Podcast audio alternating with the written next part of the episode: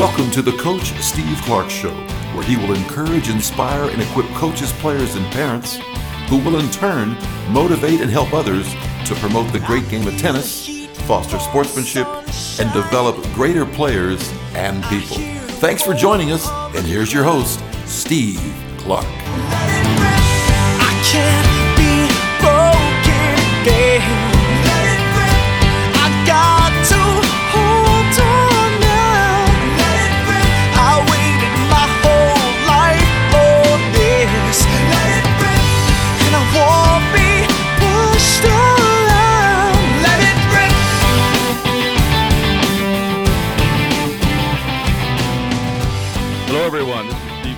Thanks so much for tuning into the show. Today I have as my guest a very long-time friend and coaching colleague who has been a great voice for NCAA tennis and American tennis at large, and that's Dave Fish of Harvard Men's Tennis. Dave, welcome to the show, and how are you today? I'm doing great, Steve. Thanks so much, and thanks for all you do for tennis. Uh, no problem. Hey, as I've mentioned, as I've mentioned to the listeners before, um, you, to give an introduction comment is important because uh, uh, to understand Dave and and uh, you know the kind of the context of our discussion today. Many most people do not take the time to read the in- introduction of books. I found this to be the case, and uh, for those of you who do, you're going to know my next comment. Uh, if you've ever read Mortimer Adler's How to Read a Book, and if you haven't, you should um, reading the introduction is a must. And uh, so I always, uh, when I was teaching uh, in the classroom on different uh, subjects, I would always that would be one of my reading list books. Is uh, it teaches you how to read through books real fast, as well as uh, be able to get the gist of arguments uh, quickly. But here's the point: uh, we always have to have introductions, and uh, sometimes mine are lengthy because I want people to understand our our uh, guests. And Dave Fish at Harvard is in his 39th year as the head coach at Harvard. 39 years, Dave. That's a long time. I had. Well, I hope uh, it doesn't seem like a long time for my guys. yeah, I had. I had. Uh, I was at. Uh, I was at a. At UC Irvine for 17 years, and I was an oldie but goodie. But 39 years, holy smokes! Isn't that a record? Aren't? Isn't that somewhere like in the top three or something of active coaches? Well, it could be. I try not to count those, Steve. It, it still right. feels like yesterday that I started. So yeah. I'm game. well, you had a you, yeah, you had a you had a player in the semifinals of uh, the most recent nationals, so uh, that's uh, you're still doing it. So at uh, 19, he was a 1972 graduate of Harvard. He played in three national championship squash teams. I bet a lot of his coaching college coll- colleagues might not know that, and one Ivy League championship tennis team uh, with the Crimson. Uh, as a coach, though, he's had an impressive uh, 626 to 240, 84 to one overall record. Okay, I got to ask you a question.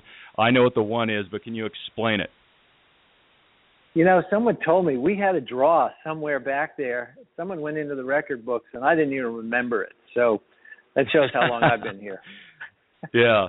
Well, he's the winningest uh, men's tennis coach in Harvard history. He guided Harvard into NCAA championships 22 times at one time 10 consecutive seasons.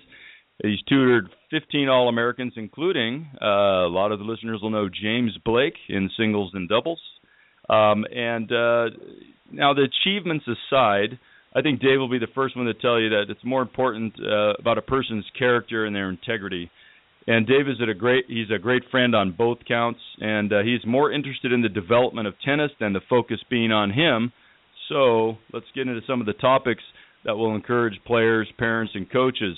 And particularly, we're going to be touching on, you know, how things influence or related to the NCAA, USTA, and the UTR, uh, the UTR, the Universal Tennis Rating.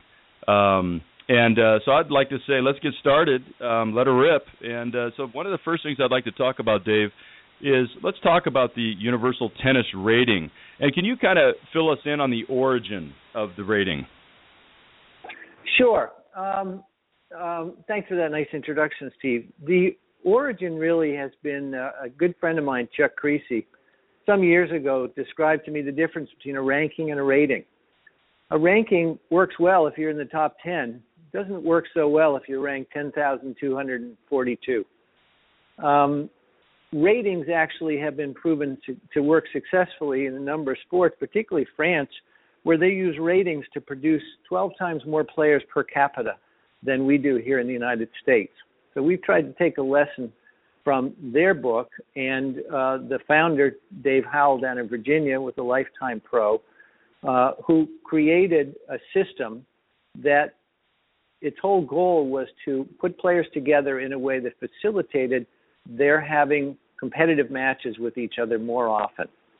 And so it really he created out of that a what I would call a mastery scale. It's a 16.50 scale that rates every player in the world all the way down from entry level players to Roger Federer and Novak Djokovic at the top.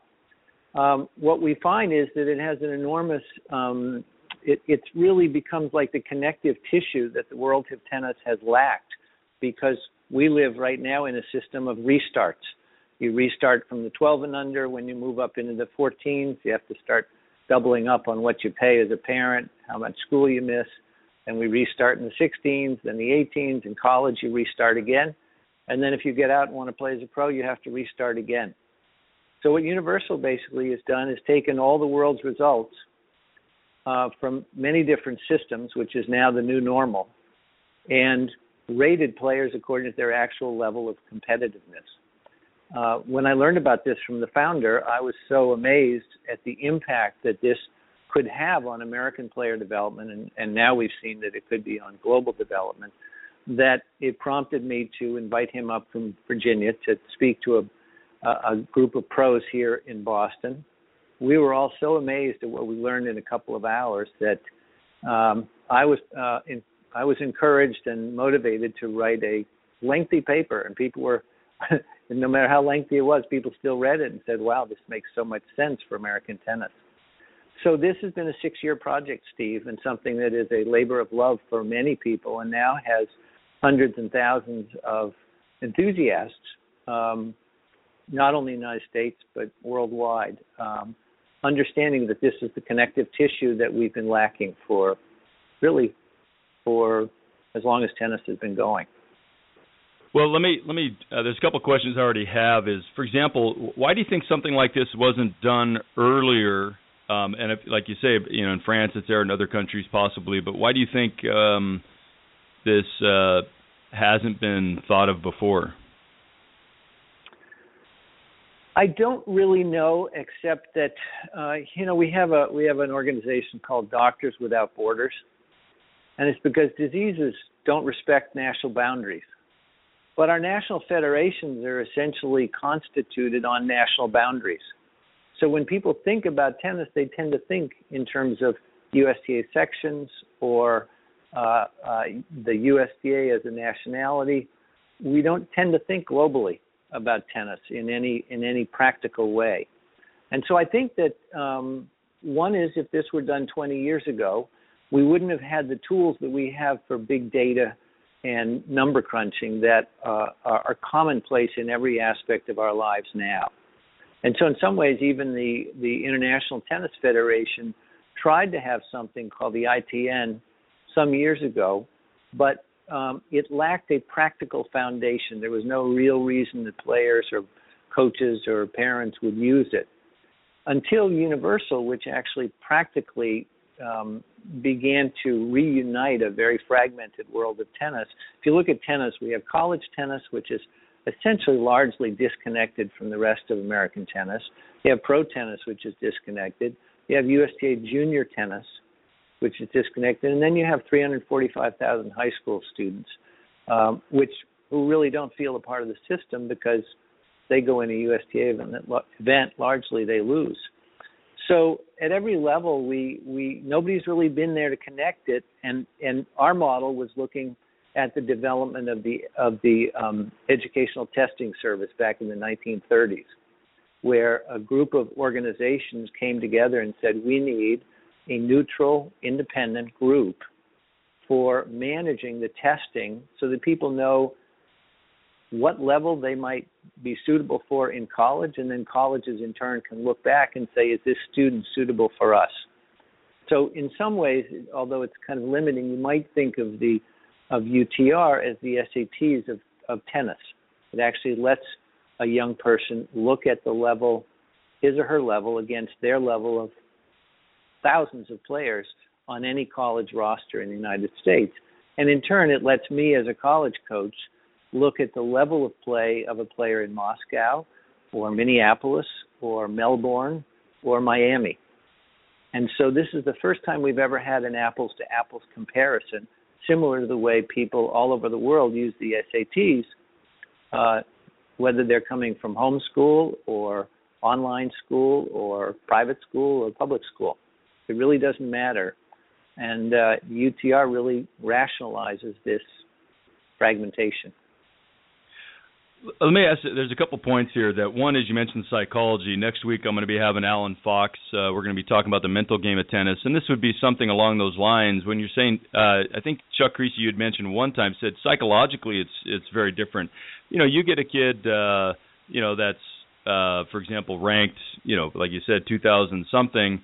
Um, there's there's a huge difference between if I know that hey, I'm in this ranking system, I don't and I'm sure we'll talk about this. If I'm in this ranking uh the rating, uh I have this range, I'm in a certain level like we would in France, then uh there's there are, there's always a pecking order in tennis, but there's this sense of like uh you are going to be able to, you know, play at that level and uh the the pressure, I think the psychological you're not going to run from matches. You're going to say, you know what, I'm going to play this guy and I'm going to go after it. And you're not going to worry about, hey, I got to protect this because I don't want to ruin my ranking. So I think psychologically, mentally, it it, it actually would enhance competition. You're just because I know when I grew up, I mean, yeah, there were rankings, et cetera, but you just played, you just competed, and uh, whether it was whatever sport it was, you didn't worry about that stuff. You just played, and then let the chips fall where they may. I know um, Paul Goldstein, for example, at Stanford you know, when I asked him about his junior uh, background, he said, "Man, I just played." He said, "I don't even know enough about tennis. My parents weren't tennis parents. We just ran around and played tournaments, and uh, you know, and then the rankings came. Okay, chips fall, fell where they may, and that's what happened. And I think this. It sounds like what you're saying. This helps promote that sense of, hey, it's just kind of wide open. Play where you play where you can, and you'll kind of be in a certain rating area, and then uh, you know uh, you'll be rewarded for those plays, and you don't have to worry about the pecking order of ranking so much. Is that is that accurate? That's really right. If if you think about it, on a given day, any 13 year old wakes up and whether they stayed up late to watch a scary movie or they forgot their energy bar or didn't have breakfast, we know that human variability fluctuates from day to day, often from hour to hour. What a rating says is this is your approximate bandwidth based on your last 30 up to your last 30 matches in a calendar 12 months. And so rather than living or dying based on one match, you say, This is my body of work. And my body of work suggests that if I play someone within 1.0 up or 1.0 down of my, say I'm ranked, I'm rated 11.41. If I play up or down against someone, the odds are two or three hundred percent greater that we will have a competitive match. That is, um, the, the founder of Universal created a concept he called competitive threshold. He basically says, if I can win one game more than half the number of games I would need to win a match, let's arbitrarily say that you've reached a competitive threshold. That uh, Steve, if you beat me three and four or five and four, we've had a good match. You haven't crushed me. I haven't fallen over to you. Both of us got a lot out of it. Any um, learning theory expert would say both players benefited. The more often people have a good close match, the faster they improve. Engagement goes up, motivation goes up, and skills go up. And so Universal is so confident in matching people according to their bandwidth that they say that if a player less than 1.0 below you beats you, Universal doesn't even consider that an upset that's in the normal range of behavior. So that instead of people living and dying by their wins and losses, Universal has created a system that I call a system of personal bests. Let me explain that. If I'm a swimmer or a runner and I swim in a swim meet or I run in a track meet, I can still understand what my personal best is because it's against a time. In tennis, we tend to use a pass fail system. I either won the match or I lost the match. I might have lost the match 7 5 in the third set, but a ranking would treat that the same as if I had lost at six love, six love. So in many ways, Universal, what Universal has decided to do, which I think is its brilliance, is that it uses games won versus games lost. So regardless of the length of the contest that you use, it still says this is how well you did, and it will even raise your rating if you've lost to a better player by a more competitive score than we might have predicted. So at every level, it gives people a, a motivational aspect that says, boy, I play within my bandwidth. If I get a chance to play a player higher, uh, that doesn't mean I should lose to them like I might in a pecking order ranking.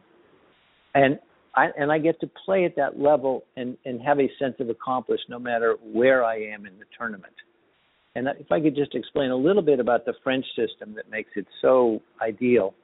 We had we've had players go over there for the last two or three years, and they all come home saying, "Dave, this is sensational. Why can't we have this here?" So essentially, they use what is called a tableau draw. Tableau draw means that a lower rated player will enter a tournament at an earlier round and advance to try to earn the chance to play a player who enters the tournament at a later round. So that a month long tournament, uh, a pro might come in on the very last weekend of that month and play for a couple of thousand dollars worth of prize money, but not have to enter the tournament till the quarterfinals. So everybody has come in and gotten a dose of what they need. You come in, play a player you're a little better than. If you get through that nervous match, you play someone you're even with. If you're lucky enough to get through that match, then you get to play someone better. And that's really psychologically, it's a much better way than the way we often do it, which is to put our worst players right up against the first seed. You get your clock cleaned. The better player is a little bored from having to play through that match the worst player is a little disillusioned and says, "Hey, I'm going to go play ultimate frisbee." And so we wonder why our churn rate or the rate at which we lose players from their first after their first competitions is 37%. That's a dreadful record. And it's something that works better in France where they, as I said they produce 12 times more players per capita in their system. Yeah, I I uh I mean you know me as a coach and and uh, you know I'm extremely competitive, and and it's one of those things where you know some people may say, hey, you know that's just the way it is. You got to compete, and uh, but you know don't we as coaches always say, hey, you know one of our players comes off, you, man, that was a great match. You know, win or lose, yeah, I mean, yeah, we all want to win, but bottom line is you played great tennis. You know, I have a saying that I use with my team all the time. If you always give your best, you'll sometimes play your best and one time be your best. And if we really believe that, if I said that to every coach, every coach would believe that it's you know a good coach. You know they would say, look, you got to give your best. That means drain the tank, 100%, mental, physical, tactical, emotional, everything. Put it out there every single day what you're doing. And you can't play your best all the time, so you may not beat that guy even though it's six four six four. You might beat him next time. You know, um, uh, Brandon Coupe said when he's out on tour, it's like, uh, you know, maybe 80% of the time he plays kind of in a certain range. 10% he plays his best. So this system, it sounds like it rewards you for playing your best or giving your best. Really, not playing your best, but giving your best. And isn't that what we want to encourage? You know, not people have people discouraged because I'm 0 and 10.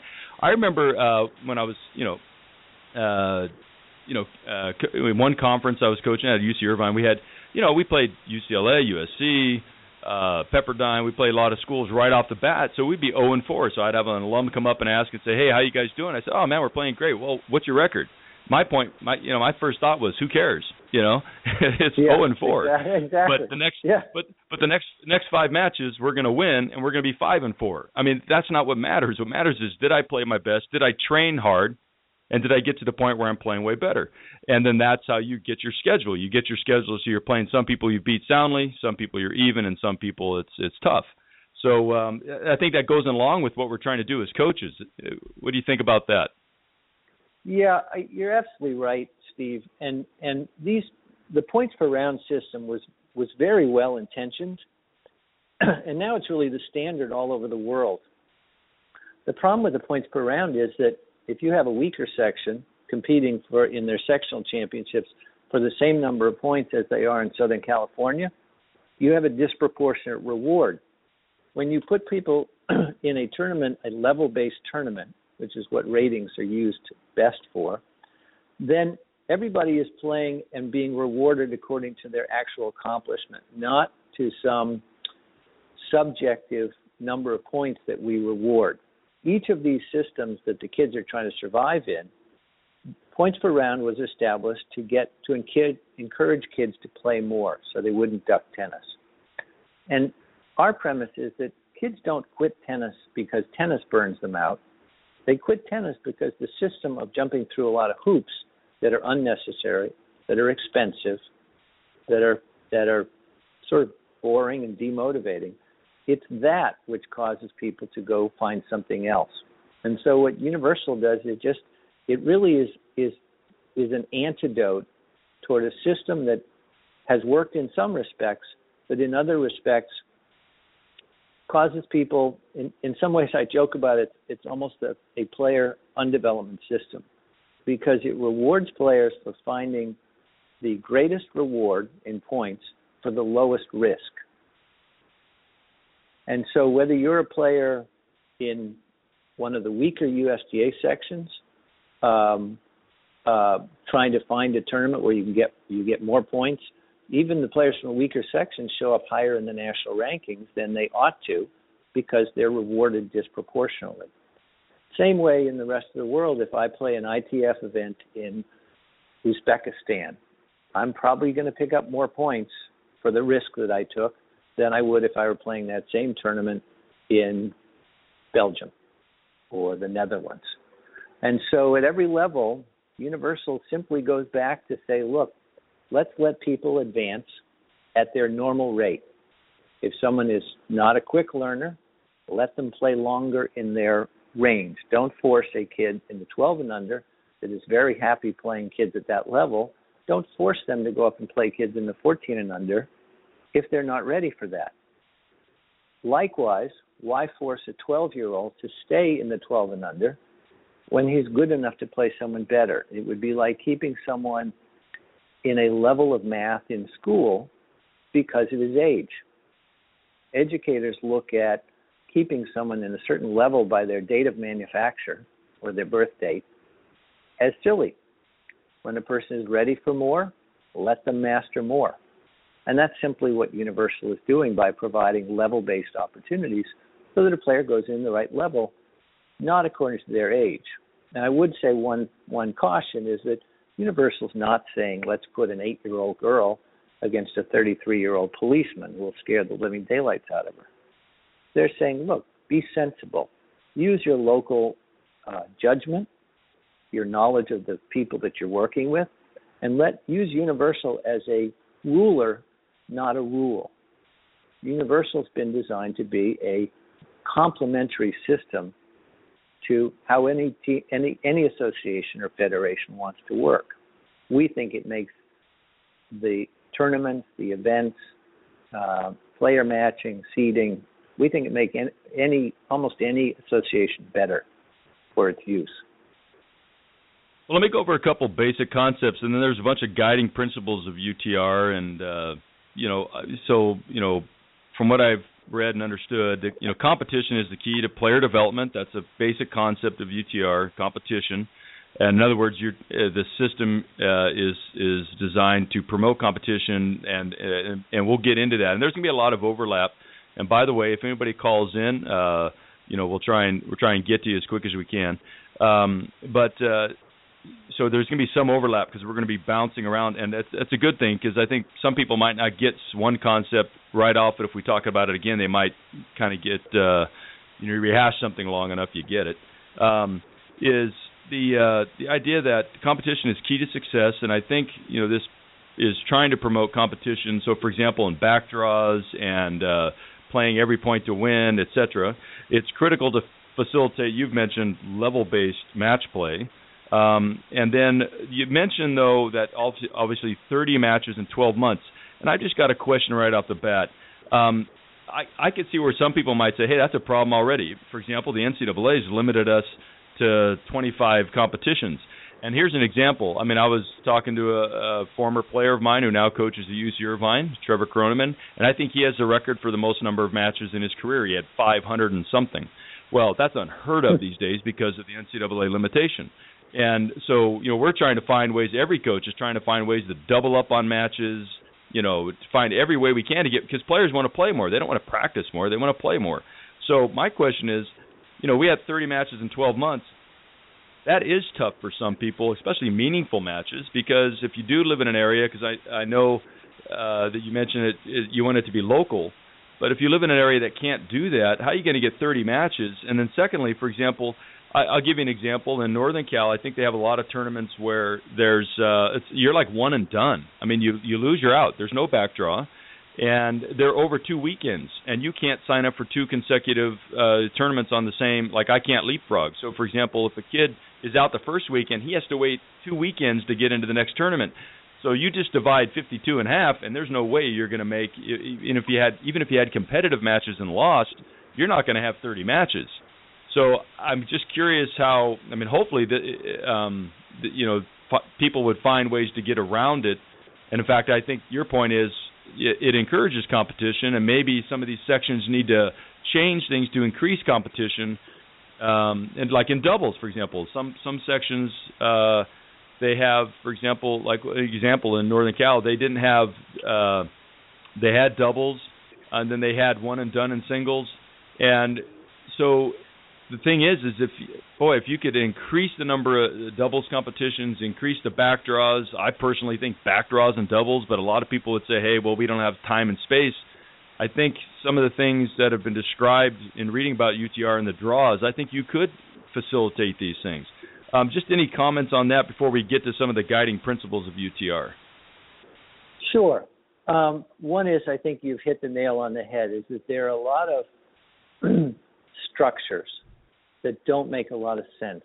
Um, and and this is not to be critical of of certain structures. It's a it's a little like a, a system that has just sort of grown up, and we keep adding more things. It's a little bit like our tax code, which is thousands of pages long. So right now, if you lose in the first round of Kalamazoo and you're a very good player, and as a matter of fact, we know of two terrific players who played. One was knocked out in the first round, you have to play through 11 matches of feed in consolation. It's got hey, one Dave, of the we have a caller. Can you hold- Sure. Can you hold Yeah. that thought? I'm going to bring in a caller here. It's, I think it's Scott. I'm not sure. Scott, here we go. Uh, Scott, you on? Hello, Scott. Are you on? Did you have a Did you have a question for Dave?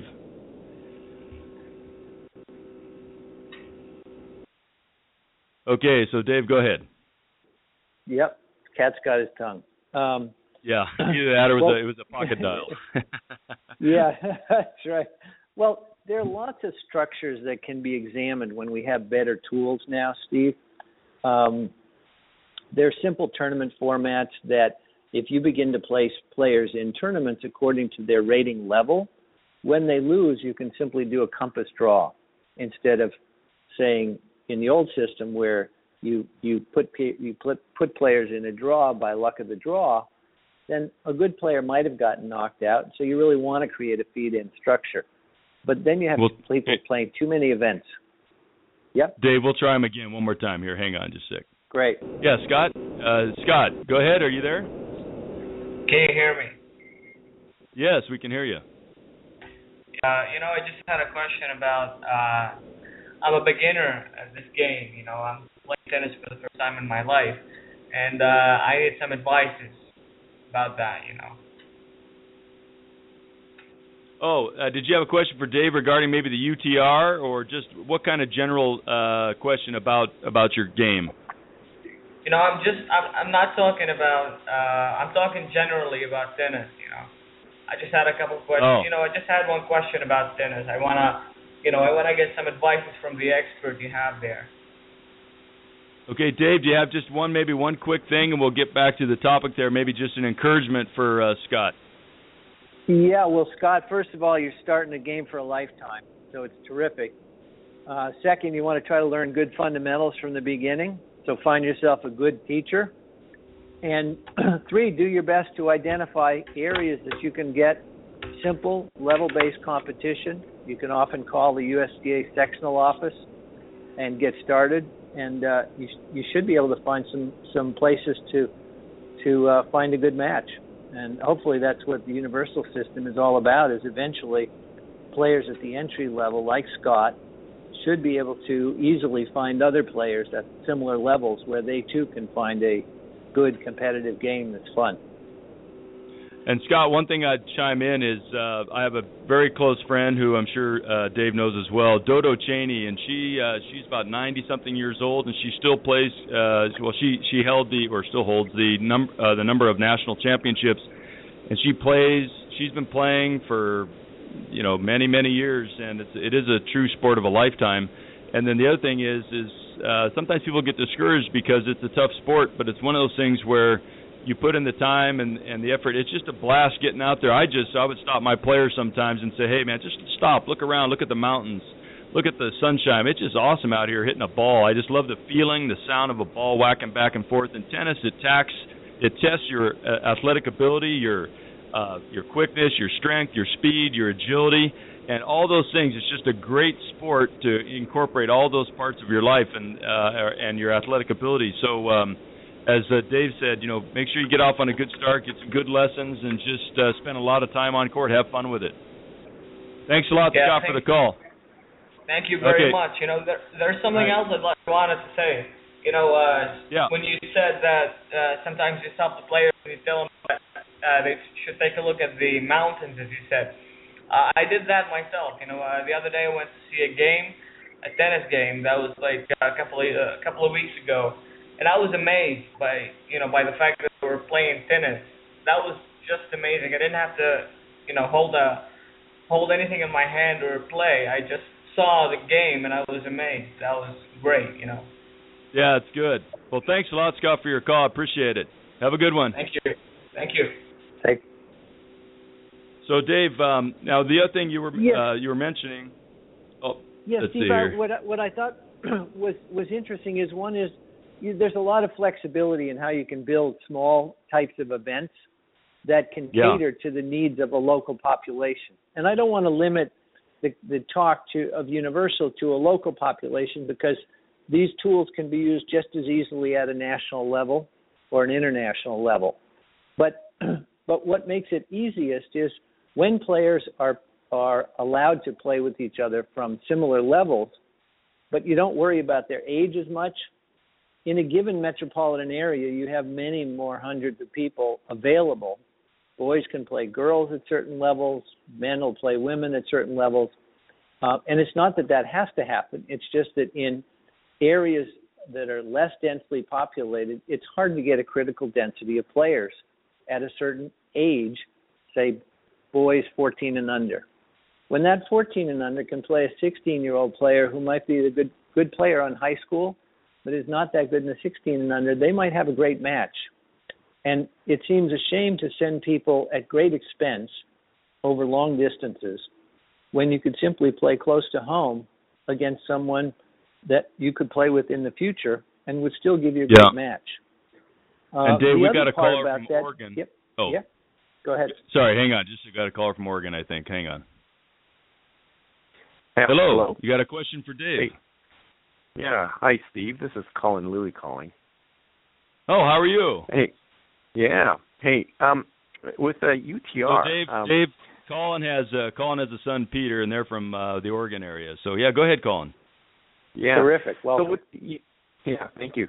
Uh, so with the UTR, um, uh, just trying to validate uh, some of the uh, ratings. Uh, so there's some uh, high-level juniors who are rated uh, 13, and Serena Williams is also rated 13.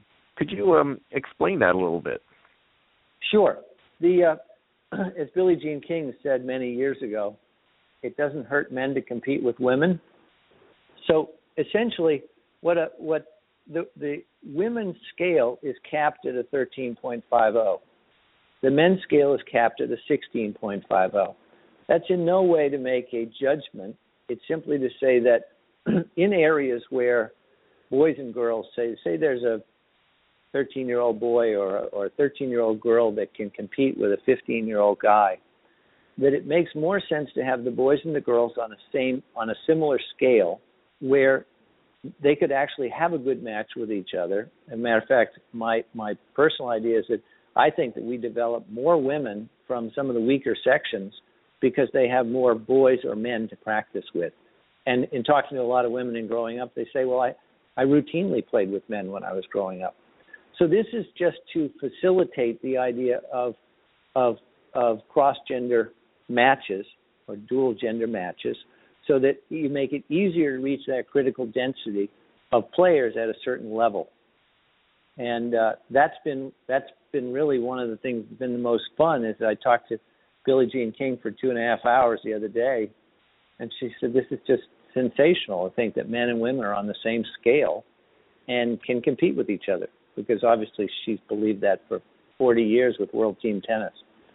So it it it seems to be something that uh, encourages players and um, and it's not meant in any way to to uh, be dismissive. It just simply says, let's find out and get more data about it.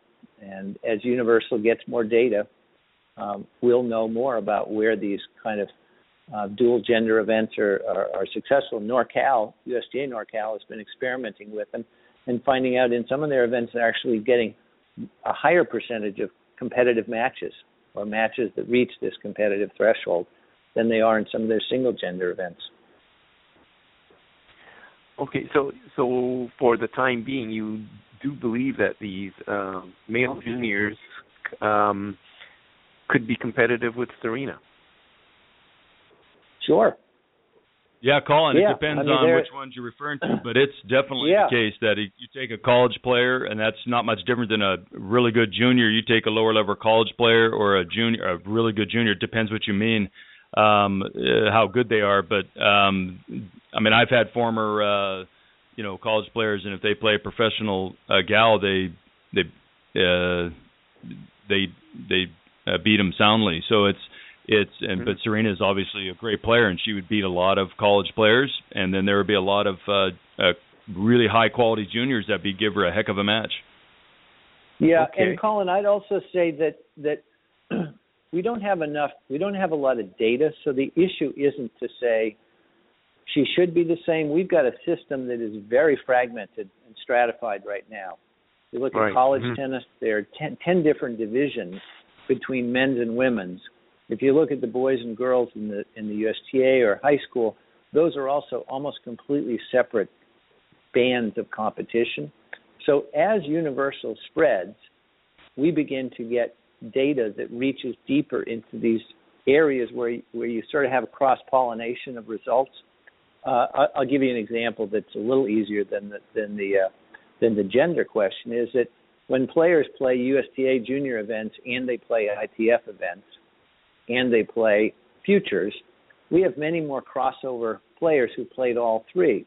So it's much easier to um, to benchmark those players against the populations in each of those different systems. But the more Right, we sure. pull pull together that system, the more the data is going to help us figure these things out.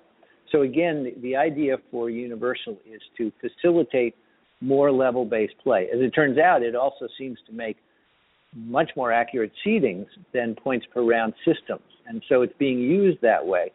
But the real value of Universal is that if, imagine uh, if if you can bear with me, when the founder Dave Howell in Virginia looked at college tennis and pro men's tennis, he found that their top play reached the competitive threshold 70% of the time. So seven out of 10 matches were real were real knockdown drag out fights.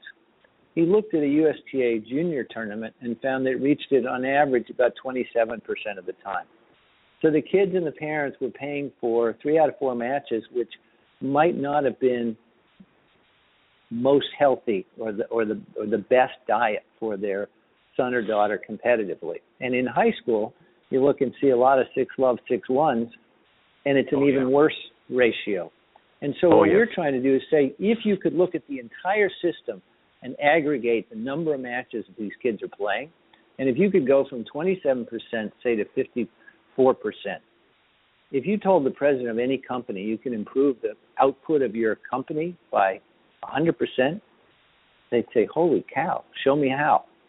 And that's our premise is that's what that's what would be transformative to American tennis, let alone the changes that it makes to accessibility because it means a kid coming out of South Chicago could be playing in local level based events when he and his parents couldn't afford to send him on the national junior circuit. So our premise is that any kid that's good enough based on his rating, even if he can only play local men's opens, should have an opportunity to advance further in our system. That is, our system shouldn't mm-hmm. just be based on the kids that have the biggest wallet. Yep. And it's not yep. that travel isn't a wonderful part of tennis, but it, it shouldn't be exclusive. And that's yep. been one of the yeah. things that's most excited me about UTR. Yeah, another thing, calling it, you know, just because it's a rating, it doesn't mean that if somebody's in the same rating that, you know, ipso facto they're going to beat that person. So you know, and if no. you're at uh, for if you're for example, if you're at the Bank of the West tournament at Stanford, you watch the gals coming in and practicing. Uh, most of the time, I've I've seen them there. They have local juniors hitting with them, and these are some of the best players in the world.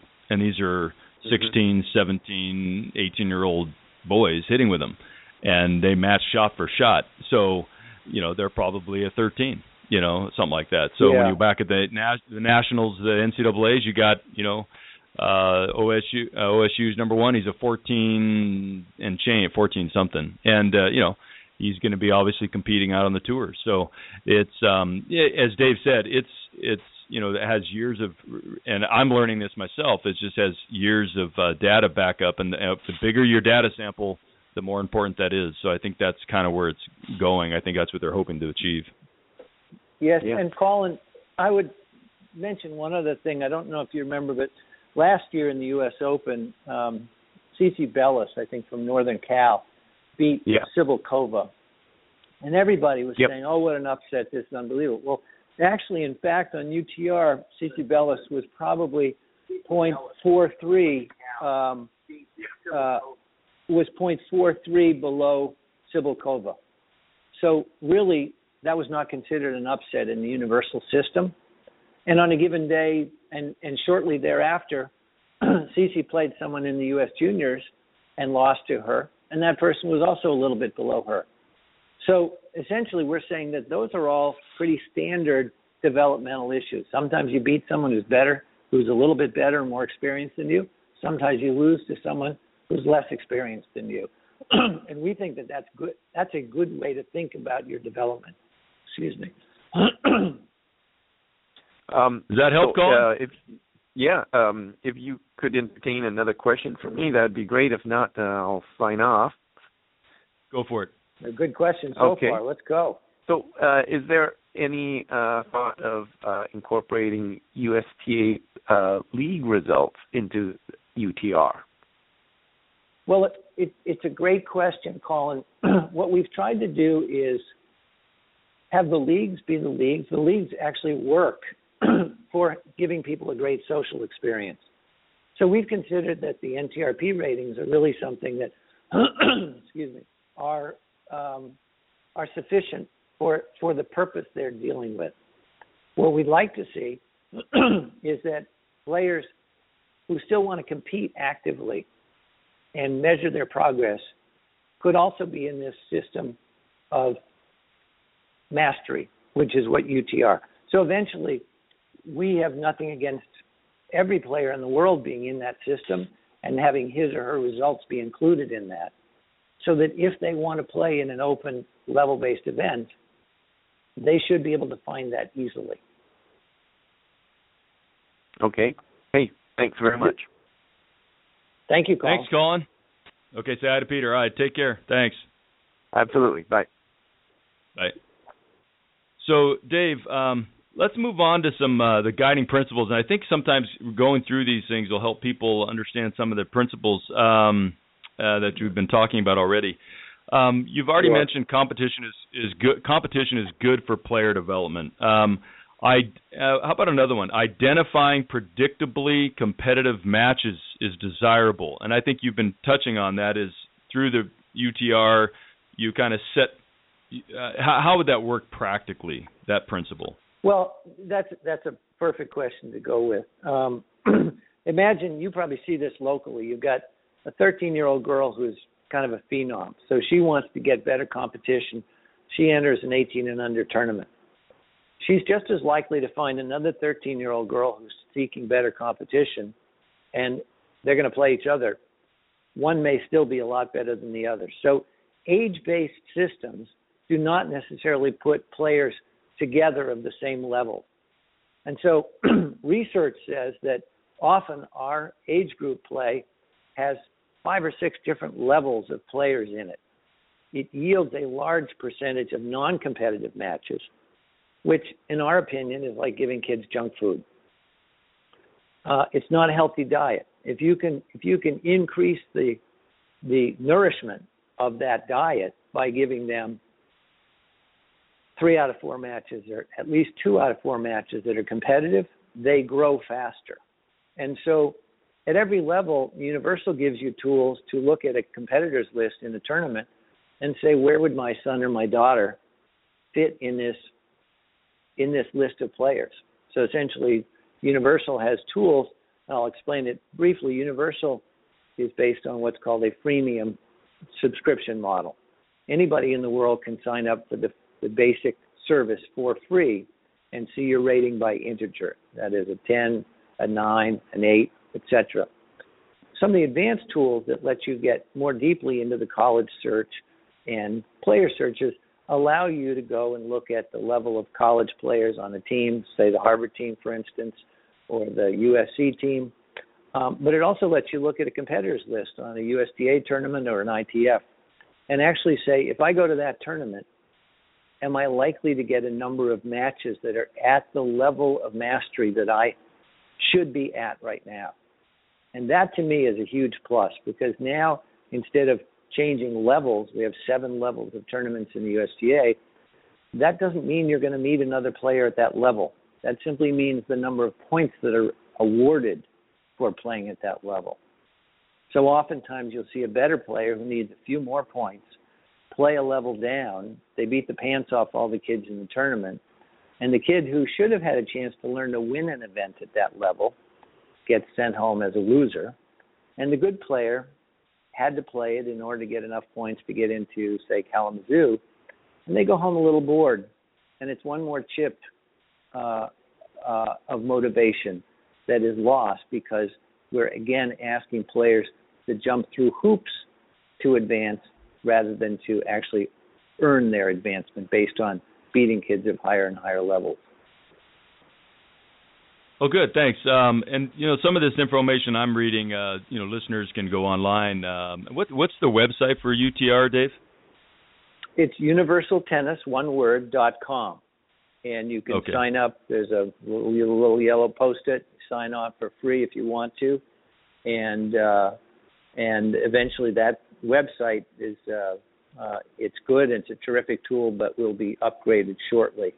Um, and what's exciting to me is imagine how how good it is to to have player ratings right now, and imagine in the future if we could have trajectories for seeing where players have been and where they're going, and that's when motivational motivation really goes up for junior players to begin to be interested in their development and to and if we can teach them how to find a healthy diet of competition sometimes you play a little up sometimes you play a little down and uh, and every so often you should get your butt kicked, and every so often you should give someone else a thrashing. But in general, if you're aiming at matches within 1.0 up or down, you're probably getting the best, most productive diet for your improvement um, and your motivation. Good. Um, ob- another uh, principle is win loss records. We've touched on this is not the best indicator of a player's level of play objectivity is better than subjectivity. I've got a question on that because I think a lot of maybe uh, maybe expound on that because to me, uh, as a coach, subjectivity does matter. For example, and I think maybe you're talking. We're not comparing apples on this one here, but uh, uh, to me, if I see a player and I go, hey, you know that guy, I can see. Uh, in a month's time, that person's going to be uh, much better than this other person based on some skill sets. Uh, I might play them a little bit more right now because I know they need the competition. You're not talking about that kind of subjectivity. What are you, what are you referring to? Not at all. Not at all. Is Universal is making absolutely no statement about a person's potential. It's simply saying that based on your body of work, here is a fair estimate of where you can find the best competition for what you need. So it is not trying to be a an ironclad system of rankings. I think we get too attached to rankings, and I'll give an, an example of France, for instance.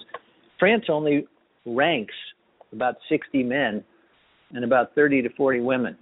Everyone else in the country is rated.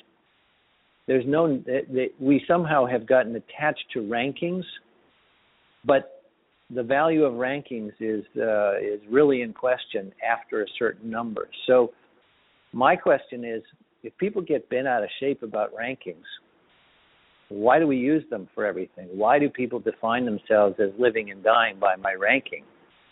And why are people paying so much money to change their ranking when if you could simply get them into the best level based play, they would be more motivated to continue. They'd have a healthier idea, as you said when you were young, or Paul Goldstein said, I just played. I like to play.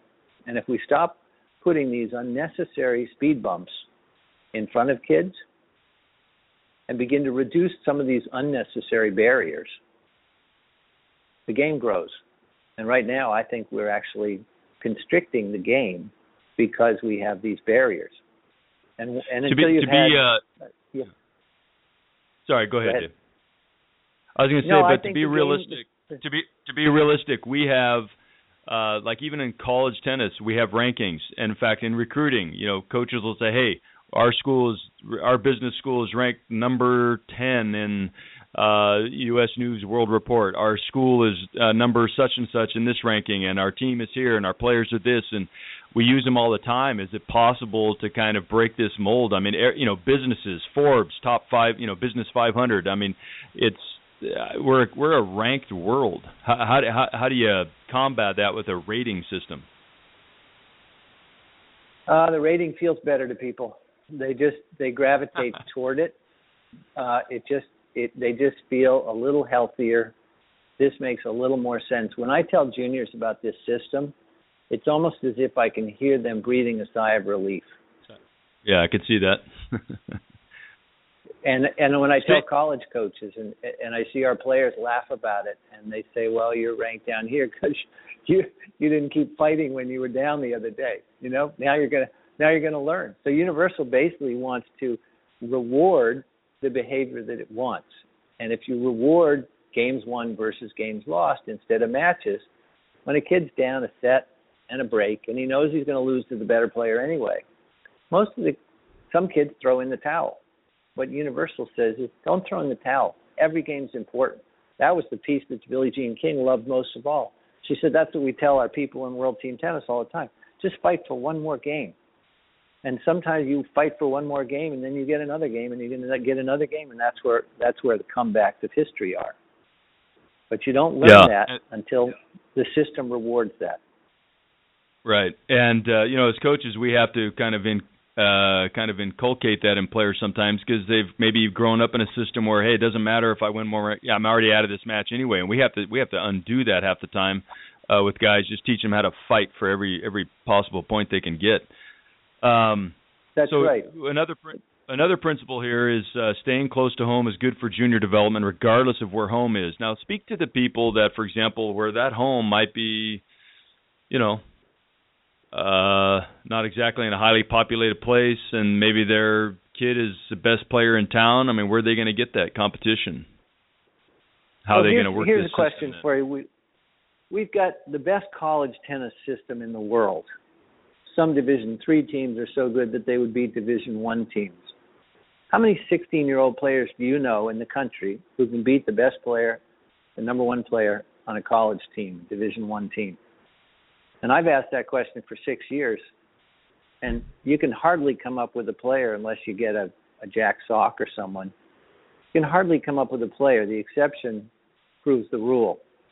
Is it is that if we can find a way to connect our younger players with their older, stronger, smarter peers, that is the players in college, and some of the most experienced players we've turned out, which are post college players, on whom we've spent probably at least a half a million dollars in developing them. If you can connect our 14, 15, 16 year old players the way they do routinely in their tournaments in France, the level of improvement in American tennis will go up dramatically. Right now, we put two 14 year old players together, and we hope that they'll come out as smarter than a 14 year old. It doesn't happen. You put a 15 year old French player with a 33 year old guy that drop shots him and lobs him and may call the line a little tight and uh, see if he explodes. That kid's going to come off the court a smarter person. Well, I'm, I'm with you 100% happening in every that, other country. Yeah, that's happening in every other country except the United States, which is blessed with the most successful collegiate system in the world. It's the envy of every So- other country. So what we have to find, though, we have to find a way because of recruiting rules, is to uh, help right. facilitate that connection. I mean, so that's an NCAA question. That's something where you know we we need to work on that possibly. So without you know And you know having the whole idea is competitive advantage in recruiting, and really what we're doing is we're hurting uh, our our local kids. it's short-sighted, Steve. It's basically saying if I worry that someone's going to play on the Yale campus and therefore go to Yale instead of Harvard, that's short-term interests. That's that's that's a narrowness that is hurting American tennis. If I worry about having a junior practice with another junior across town because he takes lessons from a different pro, that's a short-term look at the game. We need to sort of reel the lens back and say, let's look at what's really good for the game. It would be good for our juniors to play together the same way the Swedes did back in the what the 1980s and 90s. They would be they would train with each other and they would make each other better. We have good juniors all over the country whose pros won't let them practice with each other, and certainly college players who don't ever see a junior. So we're not right now involved in conversations with the USTA to say how can we, with the support of the USTA, build a more sensible pathway for including allowing juniors to play on college campuses with fewer restrictions, knowing that this is good for the development of our game. Uh, how can we keep our post college players more involved? Because, as I said, we spend an inordinate amount of money developing them, and just when they're at the, their peak of their tennis experience, we put them out to pasture and say, hey, go give up tennis for a while while you get a job. In every other country, those players after college are routinely contributing to the player development system playing in these open tournaments where they can come in on a weekend and enter at the quarterfinals and win some prize money. And those 15, 14, 15, 16 year old kids that are getting the benefit of that very rich competitive diet, you show me those kids in five years and they're going to be knocking the lights out of American tennis. And that's the local Right. experience. You keep keep those kids in their home soil as long as is practical. I'm not saying if you have a phenom that you don't have to get him a better diet, but college coaches all over the country, if you relax the rules a little bit, would all follow the, all over themselves to give a young upcoming junior a chance to compete more regularly against better, stronger players. Uh, there's one quote that I often use. Eliot Teltscher told me years ago that he never would have been ready for the pro tour after high school if he hadn't routinely, daily been practicing players at USC, UCLA, and Pepperdine. Now, there were fewer rules back then, but he was able to develop to a world class level because he had that opportunity. We've disconnected those things out of a sense of, well, I don't want someone to have a recruiting advantage, I don't want someone to cheat, but we've hurt the system overall. Yeah, it's uh no, that's another whole topic, and I think that's why the NCAA, USTA, and just you know, I you know, it it has to be something where there's a working relationship, and and people to realize it's not a competitive advan- competitive advantage. I mean, some schools are just going to have to. It's you know, you are where you are, and it's it, it is like you said, it's short sighted. We have to be more concerned about developing the game and uh uh, that end of it. Let, let me mention a couple uh, other principles here. Maybe I'll just read through these, and you can pick one you want to talk about because uh, somebody may not go to the website, and I want to be able to use this uh, time opportunity to maybe in one capsulated moment be able to uh, address all these issues. But another one is playing to win every game is good for player development. Gaming the system is counterproductive to player development.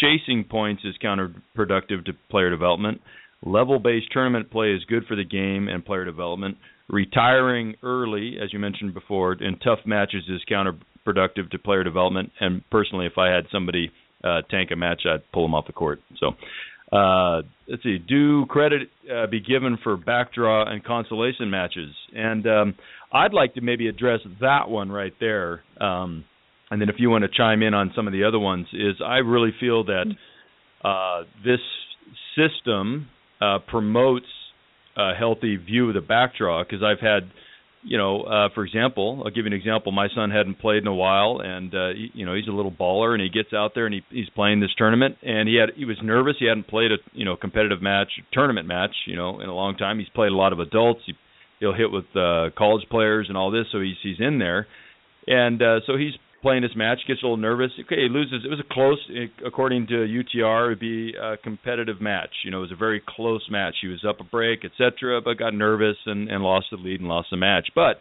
then he goes in the back draw and he wins uh, fairly handily through the back draw, and uh, that he that built his confidence. And you know, a lot of players, he was down. It's like, hey, you know, what's the best way to come off to to deal with the loss? Get your derriere back out on the court and start you know, playing hard to win again. And then if you win, all right, you know, you can lick your wounds a little better. And so I, but a lot of times, some tournaments, the mindset is, well, we got too many kids, not enough courts. Um, we we don't want to have a back draw, um, and let alone play doubles. You know, doubles gets sacrificed, you know, for the for the advancements of a singles main draw or something. And I think that alone, those two things of playing back draw, consi matches, and doubles are just something that really uh, need to be ch- uh, enhanced more. And how would UTR, using UTR, uh, not necessarily replacing anything the USTA does, but how would using UTR help this?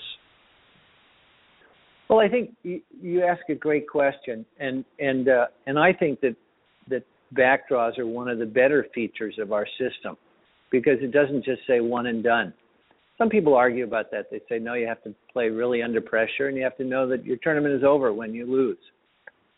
But when people go to ITF tournaments, spending a lot of money to go maybe play one match and then go home. So I don't think that's really practical when people are playing a, lot.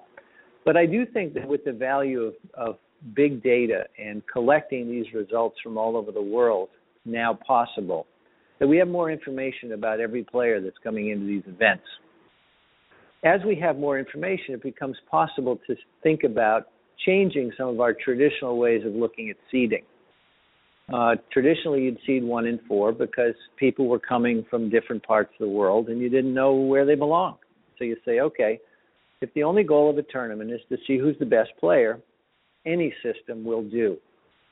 But now that the customer is king and we're losing people from this great game because we're not giving them a good experience, it's time to broaden our concept of what's a tournament for. And if a tournament is for, if we look at the tournament, pull the lens back and say, what if our goal is to give every every competitor in this event a better experience?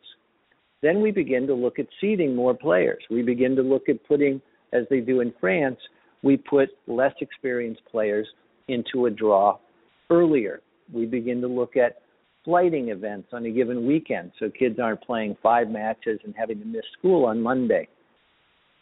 It's entirely possible to help the system evolve so that we give kids a healthier diet of competition in a manageable amount of time that doesn't require them to make huge um, um, uh, draw, huge withdrawals on their education let alone the money that parents have to put into it. If, if I've said for six years that if we looked at the aggregated amount of money that parents, coaches, students have to spend and and expend in missing school, and we looked at that as an enormous trust fund of American tennis, and we figured out how to deploy all of those resources more efficiently, we would redesign the system from the top down and from the bottom up. Uh, if you only are trying to figure out how to ex- how to spend the resources of the U.S. Open, you come up and say, okay, we'll put in X number and X amount into player development, X amount into community development, but that doesn't address the the enormous cost that the shareholders, the, excuse me, the stakeholders in our system, the parents and the junior coaches and the players themselves, those are enormous costs to us all, and we can get a better bang for the buck if we create a system that has more of the elements of the French system. Well, I appreciate that. Um, now, I'm curious about. Let's move on here to some uh, some concepts of UTR that I think, as we discuss them, will help maybe rehash some of these areas and clarify. Is that you sure. mentioned before a comp- competitive threshold? Now, competitive threshold, I think you said was if somebody is one point uh, up or down, um, or maybe I have that incorrect. Uh, you explain that. Yeah, let, let, let me go through that because this is a great concept and often to be confused.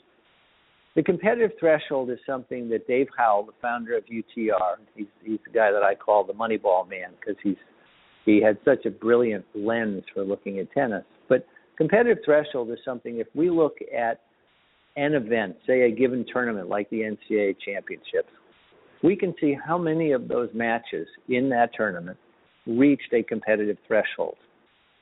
And the results over and over again show that matches within 1.0 up or down reach the competitive threshold probably 60 plus percentage of the time. Matches outside that threshold reach it about uh, um, 25% of the time. So we know that putting players together by their by their bandwidth is makes more sense. But the actual algorithm itself is not based on reaching that competitive threshold. It's based on each game you win relative to the number of games you lose can pull up your rating, or if you lose a lot to a player who's rated below you, it might pull you down some. But the idea always is to, is to take your temperature of who you are overall as a player and have and and not to have players get bent out of shape because they went up 0.03 um, this week and they went down 0.05 the next week. Uh, it's it's it's really I think of it a lot as a river that's rising, and if you if you put a hundred corks in that river and it's windy, those corks are going to bob up and down at different levels all the time. If the river is rising, everybody's getting better, and we need to produce that rising river in American competition where everybody has opportunities to get better because they're getting the diet of competition that is optimal for them.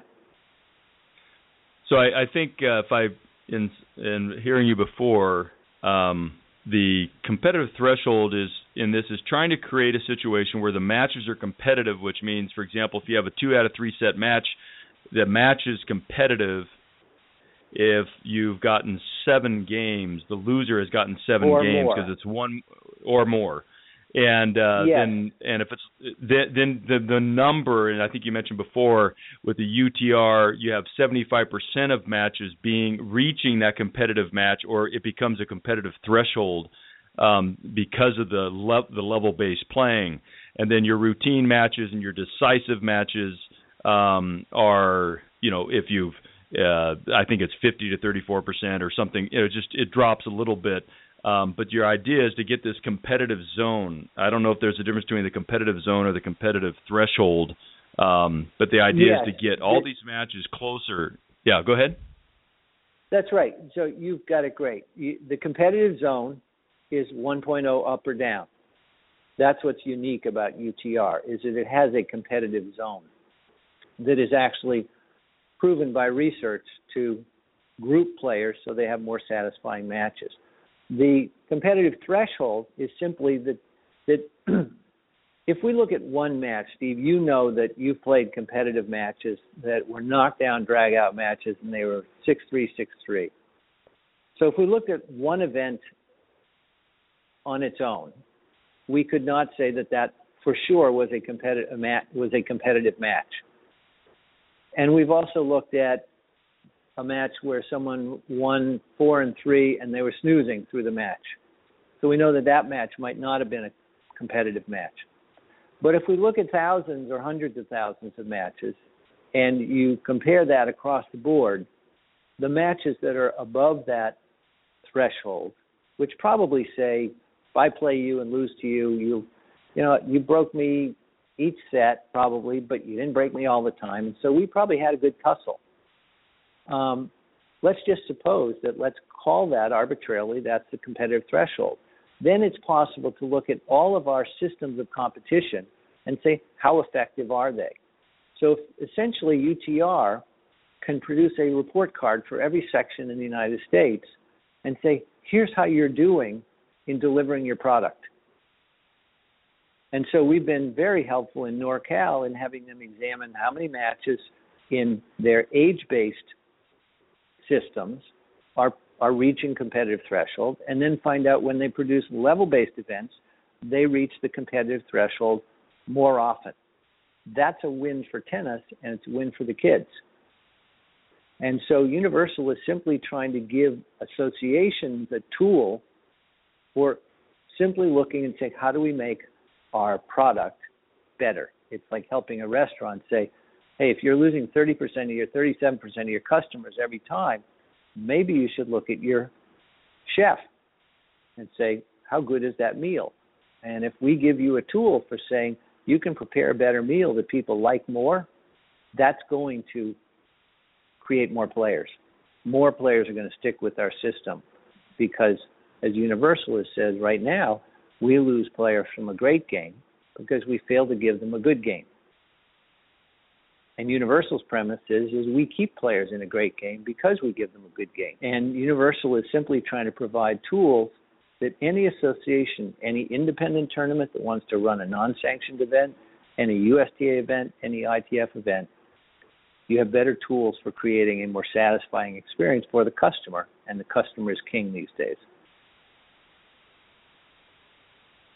That's good. Uh, let me ask uh, one of the things, and there's a whole range of application to this, and let me just mention a couple of them. Uh, you know, in terms of, I know a lot of college coaches that subscribe to it. Uh, I don't know what percentage of college coaches do, but um, you know, in talking with some of them, you know, we use it as a it's a it's a recruiting tool, not the recruiting tool, but it's also, for example, a coach can look at a Power Six rating. For example, we can look at a team and say, look, their Power Six rating is 11.4, and um, uh, my team is uh, 11.2, or it's going to be a competitive match. Or if they're a 12, you know, and you're a 10, you know that you're probably chances are it's going to be uh, it's going to go in their favor. But you still play. That's why we play the match. You know, paper doesn't mean anything. It's you still got to go play the match. But what it can even help coaches do is uh, set schedules. You can say, look, these I got 25% of mine. I know I'm going to win. 25% is going to be a drag out fight, and 25% is going to be, uh, or you know, maybe another 50%, or is going to be things where man, we we're going to take our shots at some big dogs and see if we can come away some wins. So uh, there's recruiting, yeah. there's scheduling advantages or uses for it. Uh, any thoughts on those? Yeah, well, I think I'm so glad you brought that up, Steve, because if you look at college tennis, we're just as stratified as junior tennis. Junior tennis has 12s, 14s, 16s, and 18s, and they have boys and girls. But we have more than that in college. We have Division One, Division Two, Division Three, NAIA, junior college, community college. We've got a lot of strata. Years ago, Foothills Junior College out in California used to play when Brad uh, Gilbert was there. They used to play Cal Berkeley Division One school and beat them. Uh, in the uh, probably the 70s, late 70s, 80s, SIU Edwardsville, a Division Two program, was ranked four or five in the country under Kent DeMars. That's, uh, yeah, that's where Ken Flach so and Robert we, came out of. Yeah, exactly, exactly. Some of our finest Davis Cup players. So at every level, as we've gotten more organized, as the USTA got more money in the 70s and 80s and 90s, they began to organize tennis better. And and unfortunately, it's actually disconnected a lot of the efficiencies that we used to have, where if you had someone across town, it didn't matter if they were in a different division, you didn't care. You said, if we can get a good match, let's play a good match. And so at every level, this Power Six rating, which is essentially a a uh, it's the sum of the top six players on, say, the Harvard team versus the the sum of the top six players on the East Washington team. Um, now we can say, is this likely to be a competitive match? And and uh, in talking with the new CEO of the ITA, Tim Russell, we'd like to begin reducing those barriers to competition. Right now, a Division One program, if it plays a Division Three program and it loses, its ranking gets hurt. It's just like kids ducking ducking matches. If if we imagine if we ever rated our teams in the preseason according to their Power Six rating, how much more sensible would that be to put players in a bandwidth where we say, okay, here's Harvard, we know we're in a bandwidth with 10 or 15 other teams. How much better is that than ranking someone 34 when on a given day they can beat a team that's 12? It's no different than kids playing up or down in their competitive zone. And so at every level, we limit our we limit the efficiencies of the game and the potential for good matches and economical matches uh, by these artificial barriers. And it's time to begin reducing barriers. I'll give you another example. Canada, largely, its population base is is very close to the U.S. border because it gets colder as you go further north. And so, uh, in in um, Winnipeg, Manitoba, for instance, their easiest jaunt to good tournaments is Minneapolis. If they play go play another Canadian tournament, they have to travel much further, and yet our borders prevent that kind of natural interaction. If a student is in um, Fairfield, Connecticut, and could travel a half an hour to New York to play in a USTA Eastern event, they can't do that. They wouldn't get any ranking points, and in many cases, they wouldn't be allowed to play in that event. That's an unnecessary restriction that causes us to lose players. That player has to travel to Boston, a much longer trip, and probably an overnight instead of a day trip. And so, at every level, if we began to really deploy our resources more efficiently and more logically, we would make it possible for probably a much larger percentage of the population to enjoy and compete in tennis. And that was really one of the primary motivations that I had, Steve, years ago when I learned about Universal. Is I realized, as I was in sort of latter stages of my career, that if I were growing up in tennis today, my family could not have afforded to give me the opportunities they did. And so I wouldn't have had the chance at this career that I've had, for which I've been so grateful. And I think a lot of other people realize that tennis now is in worse shape than we we found it. And it's and and Universal has developed hundreds and hundreds of friends who have said, we can work to make this system better. And they've used their local energy and passion and uh, connections to spread the word. And that's really why Universal has spread so effectively. We know from experience that national mandates tend to cause a lot of pushback. Nobody likes to be told what to do, and nobody likes a one size fits all solution. The beauty of Universal is it's kind of like a neat idea that when you learn about it, you can't wait to tell a friend. and that's why it has spread. And so, well, like you, not like you Dave said, that... Fish telling the story. It's it's Steve Clark, and it's it's hundreds of people saying, "Hey, do you know about this? Doesn't this make sense? Why aren't we doing it?"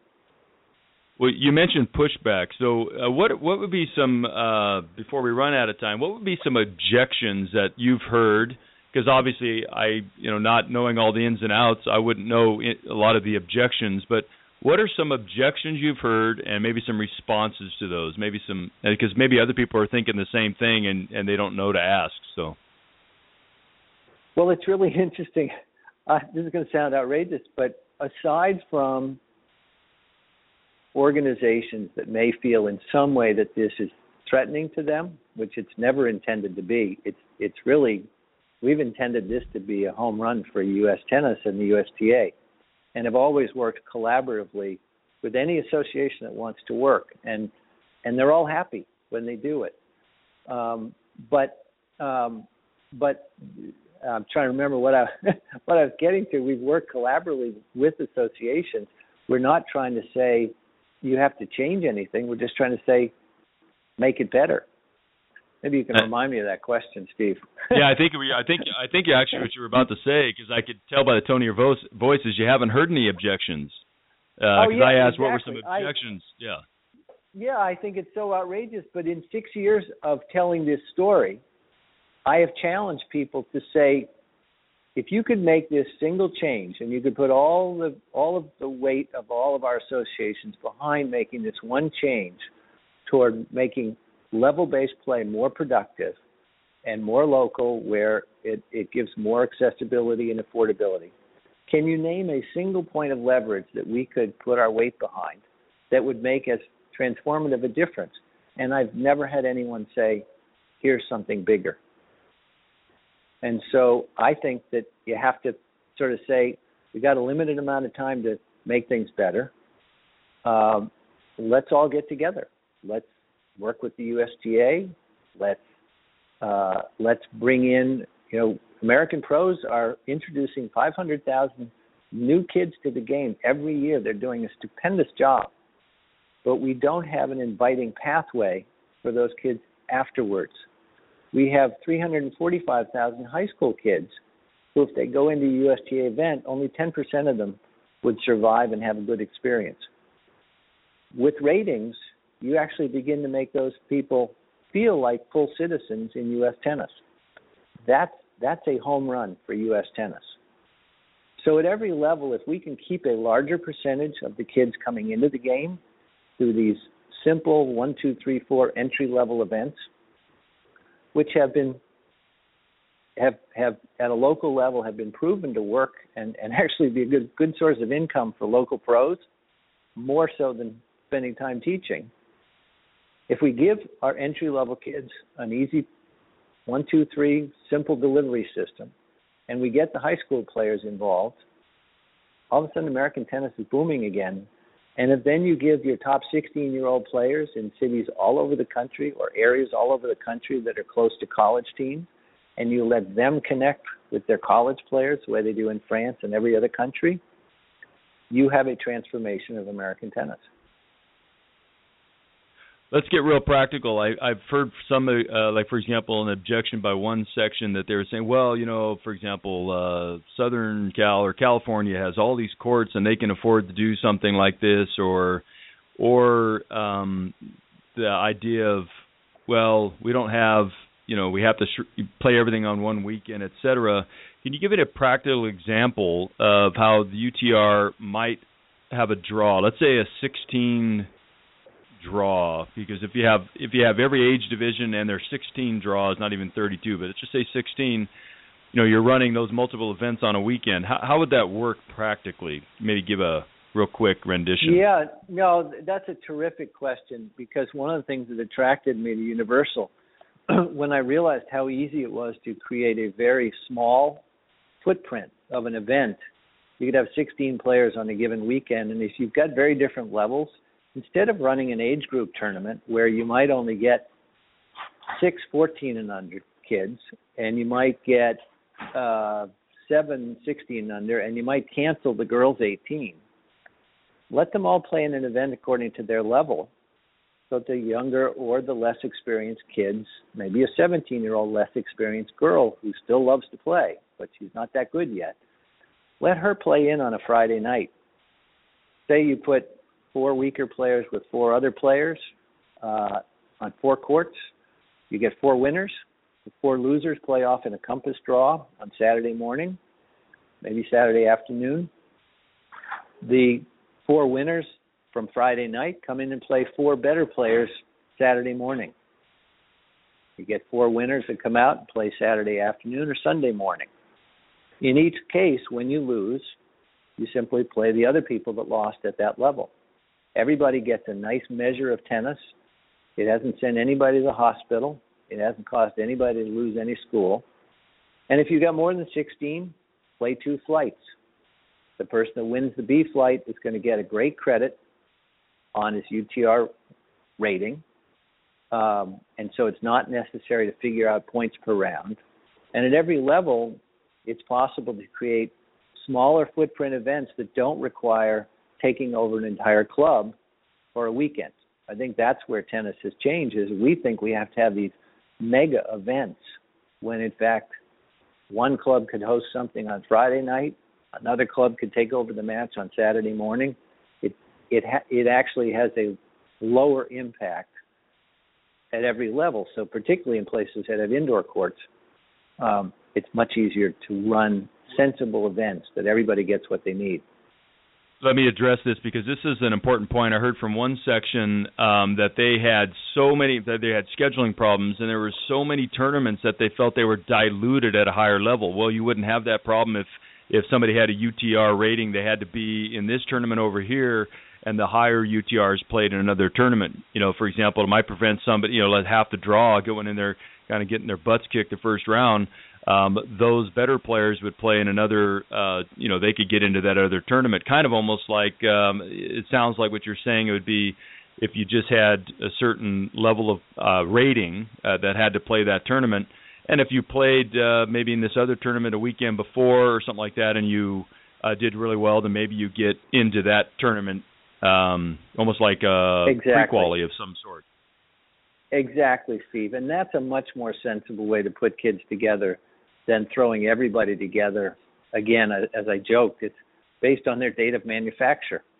You know, it doesn't work that way. You right. put you put you put a uh, hundred kids running around the track. Some kids are going to blow around the track in, you know, 30 seconds, and other kids are going to be walking by the end. They just are different. Kids are built differently. And so when you put them in their level, they get to progress at a level that is comfortable and appropriate for them. And so I think that if you look at our, our system of seven different levels of tournaments, there's no guarantee if you go into a level four tournament that you're going to find level four players. And so essentially, all of those levels are at best crude approximations of level based competition. They just don't work that way because, as I said, the better player may have to play an event to pick up a few points and go into a weaker event that they don't have any interest in playing, but the system says you have to play it. I'll give you another example. Our system at Kalamazoo last year, the ninth best, ninth highest rated player at Kalamazoo, a fellow named Dayton Bauman, he had to play in the qualifiers because he hadn't been playing USTA events, so he didn't have enough points per round accumulated to get out of the qualifier. Fortunately, he got into the tournament.